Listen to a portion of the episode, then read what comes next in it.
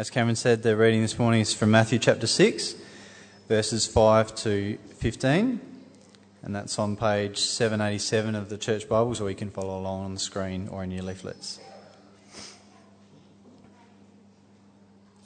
And when you pray, do not be like the hypocrites, for they love to pray standing in the synagogues and on the street corners to be seen by others. Truly, I tell you, they have received their reward in full. But when you pray, go into your room, close the door, and pray to your Father who is unseen. Then your Father who sees what is done in secret re- will reward you. And when you pray, do not keep on babbling like pagans, for they think they will be heard because of their many words. Do not be like them, for your Father knows what you need before you ask him. This then is how you should pray. Our Father in heaven, hallowed be your name. Your kingdom come, your will be done, on earth as it is in heaven. Give us today our daily bread, and forgive us our debts, as we also have forgiven our debtors. And lead us not into temptation, but deliver us from the evil one. For if you forgive other people when they sin against you, your heavenly Father will also forgive you. But if you do not forgive others their sins, your Father will not forgive your sins.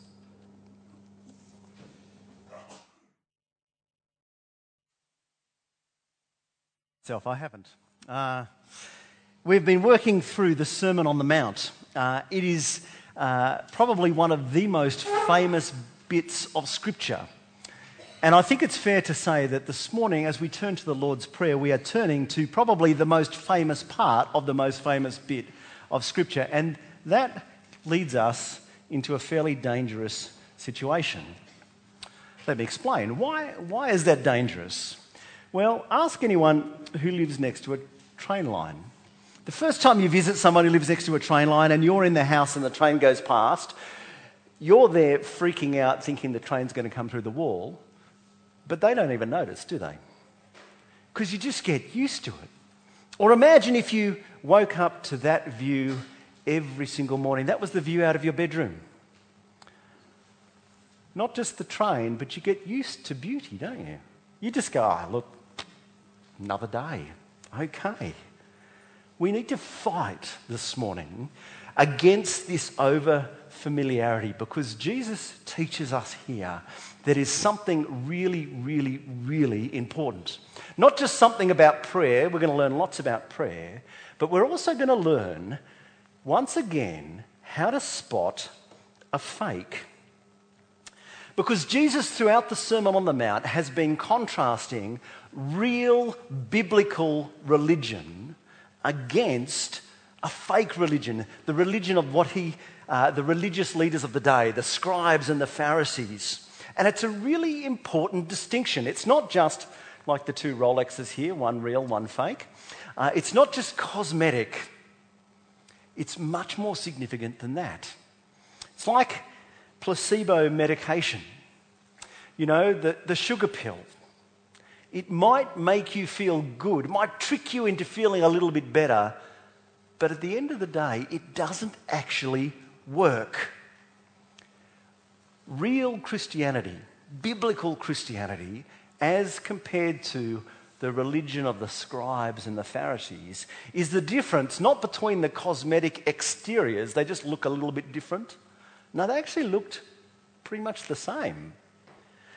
The difference, though, was massively significant. Let me give you a couple of reasons why the difference really matter. Because it was actually meant the life of faith is meant to actually bring people to praise God. But when people see the religion of the scribes and the Pharisees, they think, I really don't want to be like that. So the first thing is, it, it doesn't work as an advertisement for God, which is what our faith is meant to be. But at the end of the day as well, it will not work. Matthew chapter, six, uh, chapter five, verse twenty.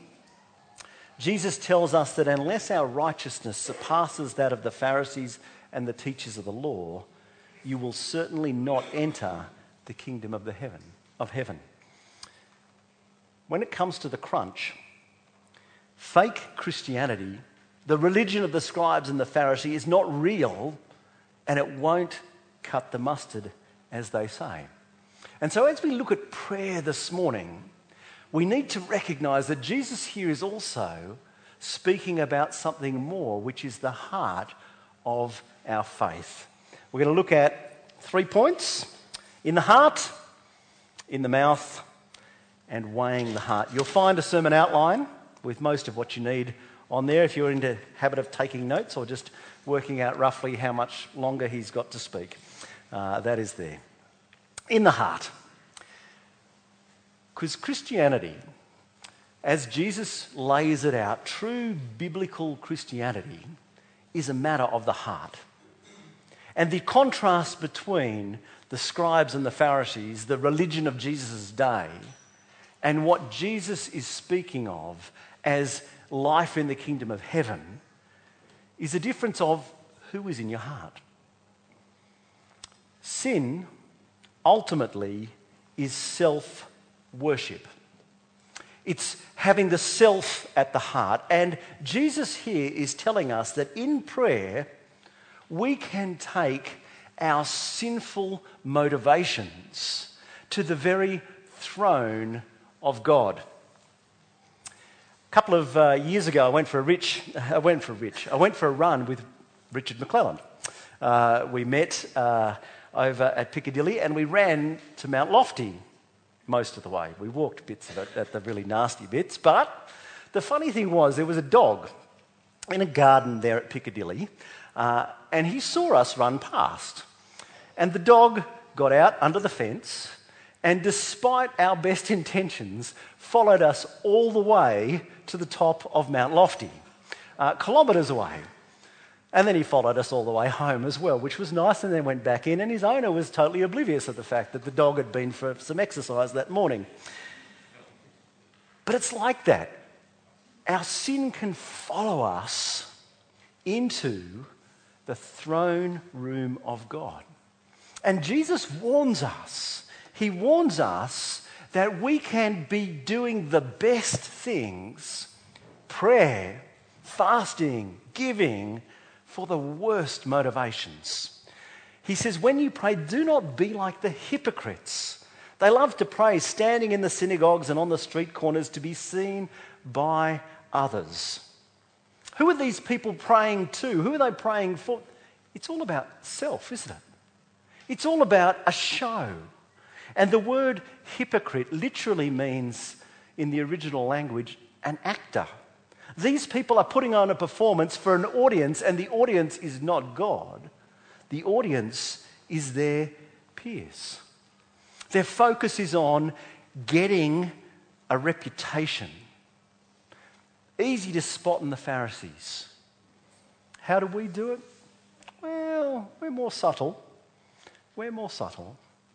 But I ask you, whenever you pray, where is your thought? If you're praying in a group, are you concerned that people might come up to you afterwards and say, I love it when you pray. So eloquent, so spiritual, you really capture. Be careful. Be careful if we look for those things.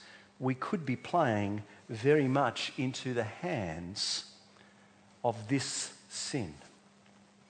For those of us who pray up front, what is our focus? Are we performing for an audience, or are we speaking to our Heavenly Father? Jesus warns us sin is very subtle, and we can pray for all the wrong reasons. And we can pray in all the wrong ways. Verse seven, he says, when you pray, do not keep babbling like pagans. They think they'll be heard because of their many words. Perhaps these guys, uh, there was magic incantations. You know, when you go into particularly Eastern societies and they've got the prayer wheels. There's even some forms of Christianity, and they've got their rituals where they follow bead after bead after bead on the rosary or whatever. And they go through and they perform, thinking that somehow they might get God's attention. They might drag divinity's notice. If I keep speaking, like the kid that goes and nags and nags, no one ever has that, do we? You know, do we think that it's technique? How would we know?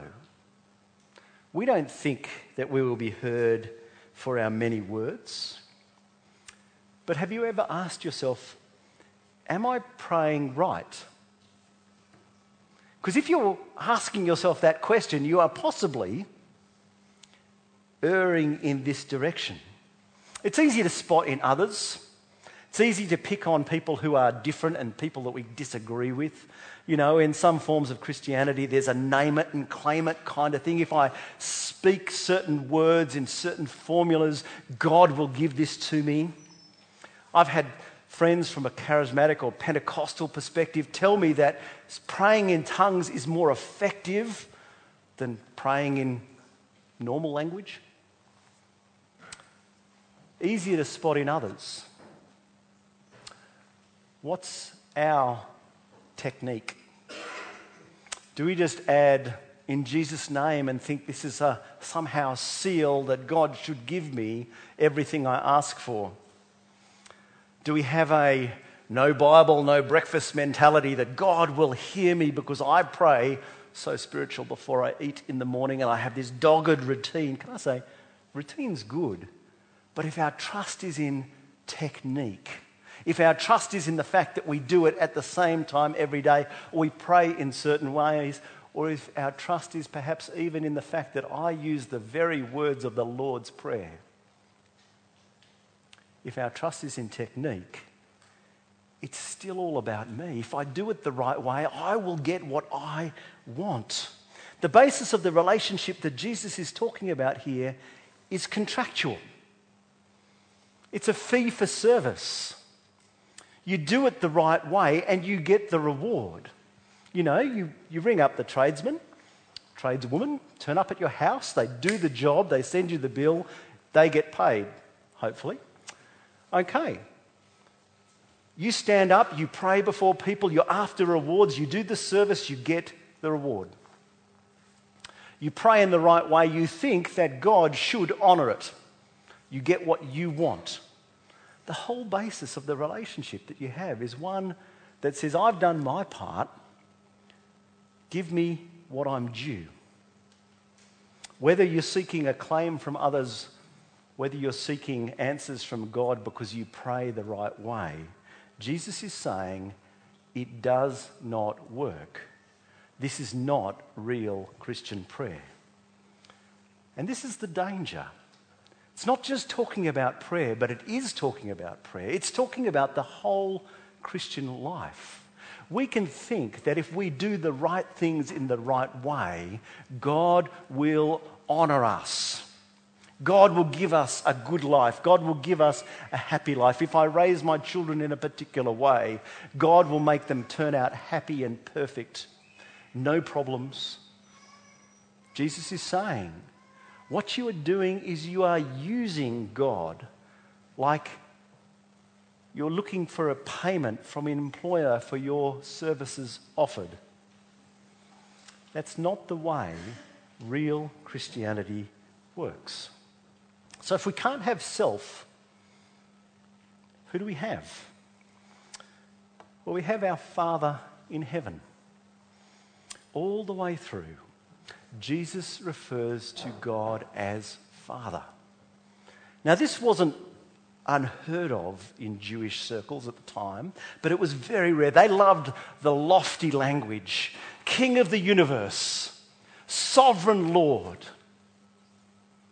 Jesus says, when we pray, we pray to our Father. Let me explore this a little bit. Now, I have a relationship with Her Majesty the Queen, as you all do as well. We are subjects of her realm. It's a real relationship, yes, but hardly warm and personal. If I ring up and say, I would like to speak to the Queen, I don't imagine my phone call would get through. If I just rocked up at Buckingham Palace and walked in and expected to sit down at the dinner table with her, I imagine I'd probably be tackled by the security guards in the foyer. I have a real relationship, but one that is distant and removed. But imagine, imagine if the Queen was your mother. She's still the Queen, but you could call her not Your Majesty, but Mum. You could go and sit down at the dinner table and no one would blink an eyelid. You could ring her on her personal mobile, I presume she has one, and she'd take your call. The sovereign Lord of the universe, the King of all creation,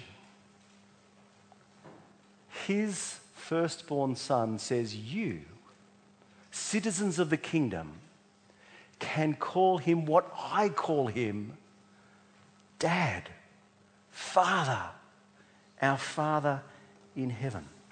And so when we come to him in prayer, we don't come thinking about ourselves, we come thinking about him. We come with confidence, we come knowing that he wants to bless us more than we even want to be blessed ourselves. Our desires are little. His desires for us are out of this world. Martin Lloyd-Jones says it brilliantly. He says, I must get rid of the thought that God is standing between me and my desires for what is best for me, that I have to twist God's arm, that I have to harangue him into giving me good stuff. I must see God as my Father who has purchased my ultimate good in Christ and is waiting to bless me with his own fullness in Christ. It's ours.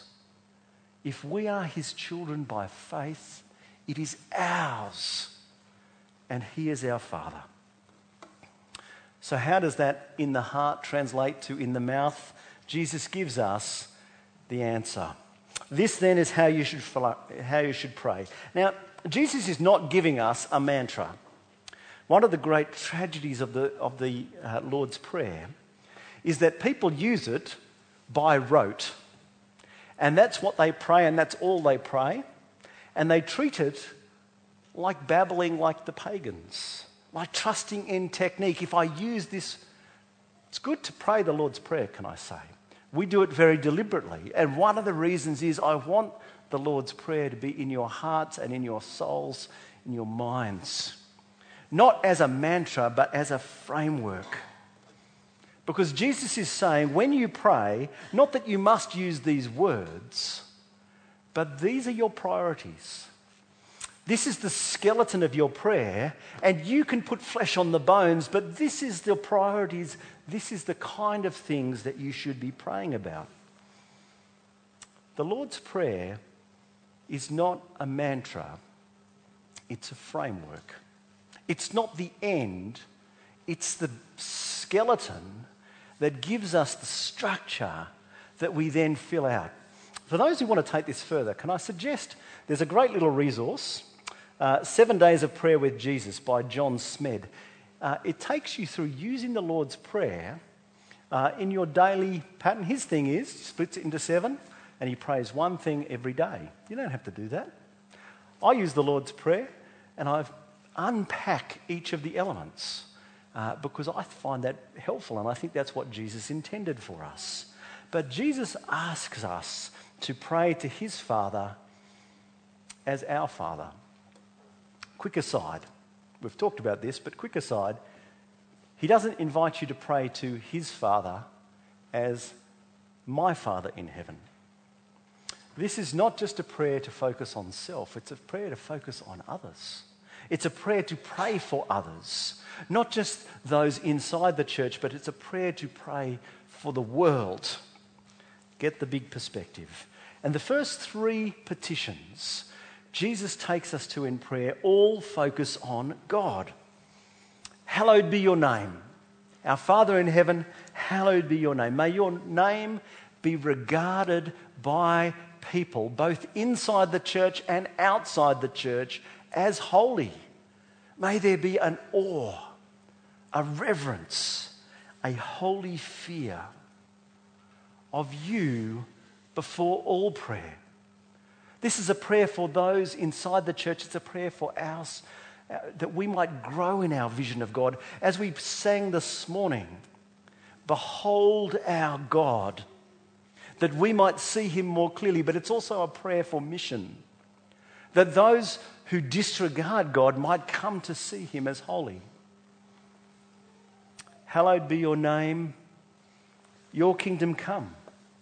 A prayer that God's rule would be extended, both in the church, in the lives of individuals, but as Christ returns, when all creation bows the knee and declares that God is King. May your will be done on earth as it is in heaven. A prayer for those inside, that we might grow in our knowledge of God's will, our obedience to God's will, but that our society might be ordered by God's priorities, that we might see God's blueprint for life made real within this world. He moves from God first, very deliberate point there, Jesus. Take eyes off self, put eyes on our Heavenly Father. Pray for his glory, his priorities, his rule. And then we turn to ourselves. Give us today our daily bread. A recognition. Much easier in Jesus' day, where there was no refrigerators, where much of the population lived hand to mouth. A recognition that our basic needs come from God. This prayer reminds us of that. As we come to God acknowledging that it's not our skill, it's not our wealth, it's not our resources, it is from the very hand of our loving Heavenly Father that puts food on our table and clothes on our back. We respond in thanks. Give us today our daily bread. Note that Jesus is not telling us to pray for abundance. He's not telling us to pray for excess. Give us what we need, is what he's saying. Maybe we should recalibrate some of that.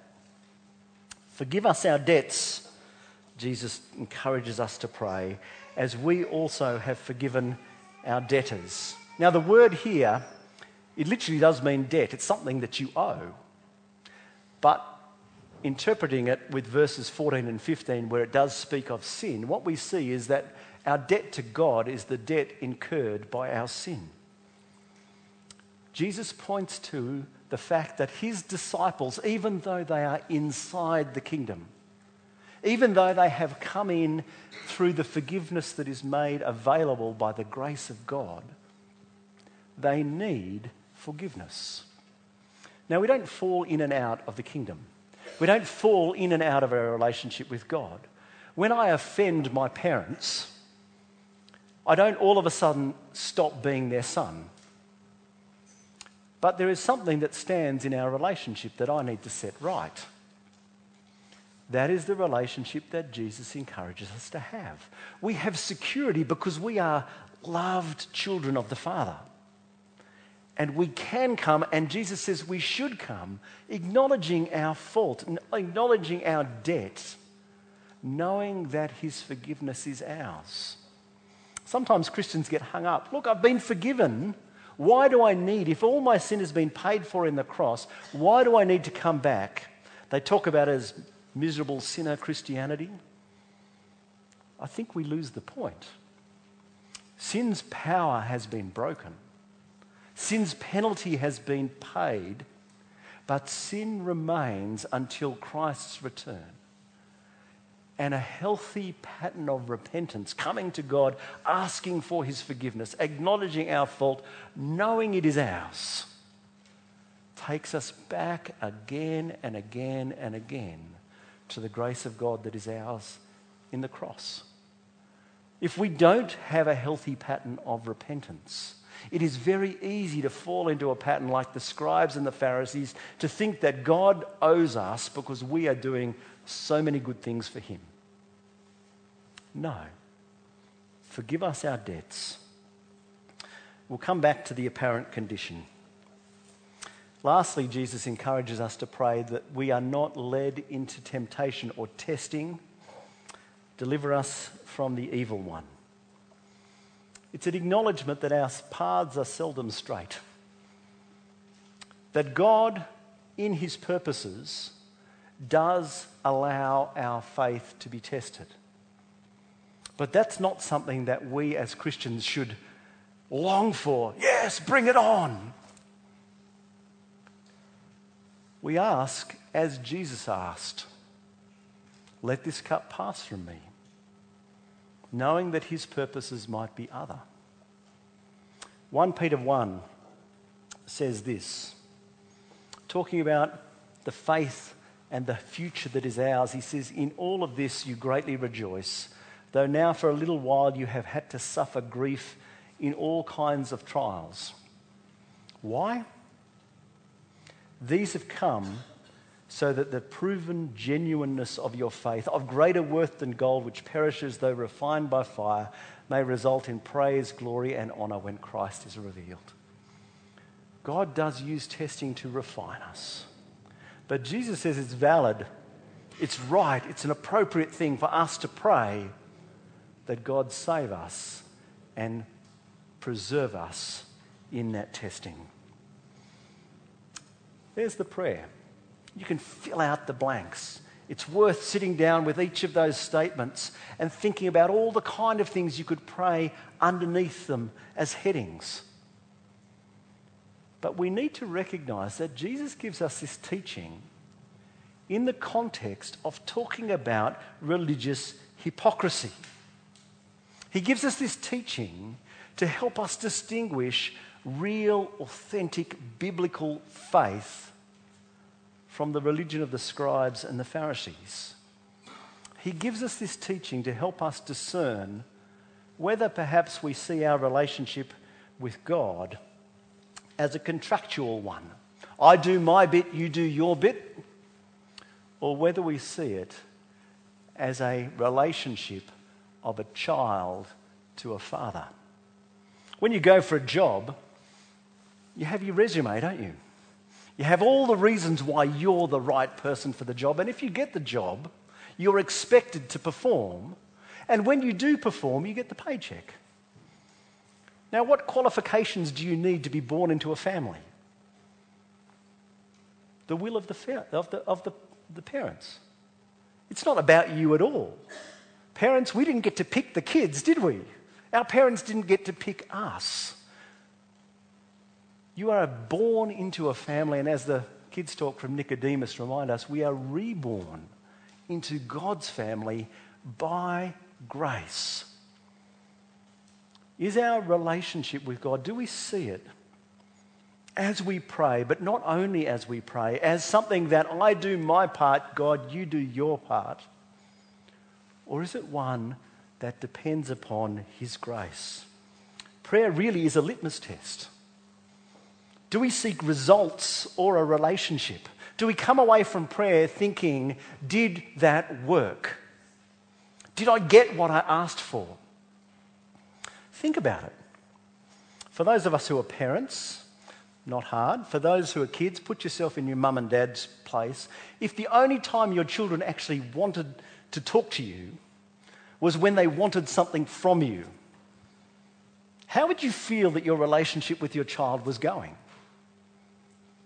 It's not good, is it? When you speak to your parents, do you get off the phone or come away from the conversation and go, I'm not sure if that worked? Or did you think it was just great to have a conversation? Do we see our relationship with God as contractual or family? Lloyd-Jones again says that the ultimate test of every person's profession of faith is they can say with confidence and assurance, my Father. Not just in your head, but that you have your heart saying, God is my Father. I speak to him, I relate to him, I live in relationship with him, not by the stuff I do expecting him to give in return, but the fact that I am his child by his grace. Back at the start of the Sermon on the Mount, you remember the first of the Beatitudes. Blessed are the poor in spirit, the one that recognises they have nothing to offer. The Holy Spirit in John seventeen, I think it's John seventeen, roughly around there anyway, Jesus tells us that his job is to convict us of sin. God, by his Spirit, strips away pretense, brings us to that poverty, that awareness of need, makes us turn from ourselves because we see self as fruitless, as powerless. It makes us turn away. He makes us turn away from the false foundations that of our own performance that we want to build our own righteousness on, and to put our trust in God. And once we do that, the grace that is ours transforms us. Because when we speak of grace, it's not just a word, it's not just an idea. The grace of God comes to us through the death and resurrection of the Lord Jesus as the Holy Spirit takes that victory and works it into our lives. The Spirit is called the Spirit of adoption by Paul, the Spirit by whom we are adopted into God's family, the Spirit who testifies with our spirit that we are his children, that cries, as Paul says in Romans eight, Abba, Dad. That is the relationship God has given us by his grace. Jesus gives us a capacity to evaluate that. He gives us a test, a litmus test, so to speak, that shows us whether that is how we operate. Are we operating as children by grace or as employees by works? What's his litmus test? Forgiveness. It's there in the Lord's Prayer. Forgive us our debts as we also have forgiven our debtors. In case we didn't get it, a verse later he comes back to it. And if you forgive other people when they sin against you, your heavenly Father will also forgive you. But if you do not forgive others their sins, your, your Father will not forgive your sins. Now, it's easy to be completely freaked out by this, isn't it? Is Jesus saying that if I forgive others, I'll be forgiven? That a consequence, that a condition of my own forgiveness is that I forgive others. Sounds a lot like works, doesn't it? Jesus, though, his perspective is one of the end, where at judgment God grants forgiveness. It's ours now, but there will be a final judgment. And Jesus says the reality of our faith now and the guarantee of our future forgiveness is seen in the fact that our forgiveness works out in forgiving others. It's not a condition, but it's a consequence of us having been forgiven. So Jesus is saying the reality, the authenticity of your faith is seen in as much you grasp that you are poor in spirit, that you have nothing to offer, that you need grace each and every day. And when we are in that situation and someone sins against us and we know how much we have been forgiven, surely we will then forgive. Jesus told the parable, didn't he? You know, the servant who owes the king billions of dollars. The king is going to levy judgment against him, cast him into jail. The man begs for mercy and is forgiven his debt. He walks out and he finds another servant who owes him twenty bucks. And he chokes that man and he throws him into jail. The guy begs for mercy as he himself begs for mercy. But there is no mercy.